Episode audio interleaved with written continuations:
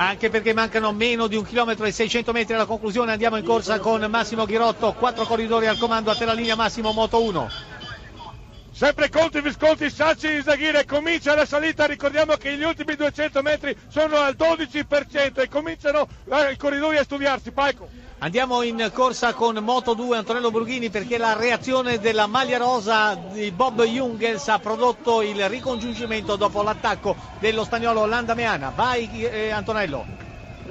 Eh sì, in effetti Emanuele, il gruppo finalmente si è deciso a spingere forte sui pedali, ci hanno messo del su, del proprio anche la Movistar di Quintana e la Bahrain Merida di Nibali, comunque si è svegliata soprattutto la squadra della maglia rossa, Bob Jungels a te. Torniamo in corsa con Massimo Ghirotto, mancano un chilometro e 200 metri ma stanno rallentando davanti e di dietro li stanno per braccare. A te la linea Massimo Ghirotto 1 e 2 dal traguardo se non cercherà qualcheduno l'azione solitaria, attenzione perché è ancora a rischio la così, possibilità di vincere questa tappa. Paco.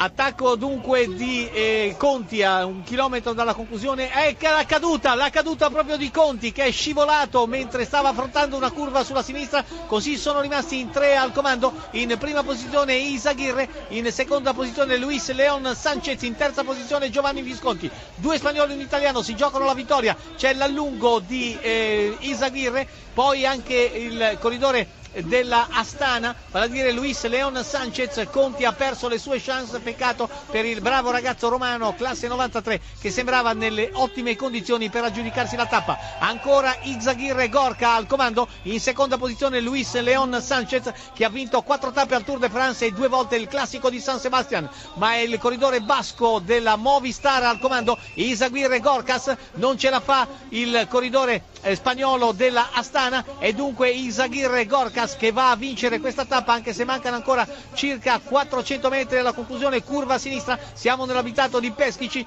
e ancora sui pedali il corridore spagnolo Isaguirre e Gorka il corridore con il dorsale 117 corridori della Movistar. Nel frattempo il gruppettino si è sgranato. Isaghirre Gorkas ai 250 metri dal traguardo. Ormai la vittoria sua il tentativo disperato dell'altro corridore spagnolo. Vale a dire il eh, corridore della Astana eh, eh, che non riesce a prendere però la ruota di Isaghir Gorka. Dunque Luis Leon Sanchez in terza posizione, Visconti adesso in seconda posizione. Eh, Visconti prova l'attacco ma mancano soltanto una cinquantina di metri alla conclusione.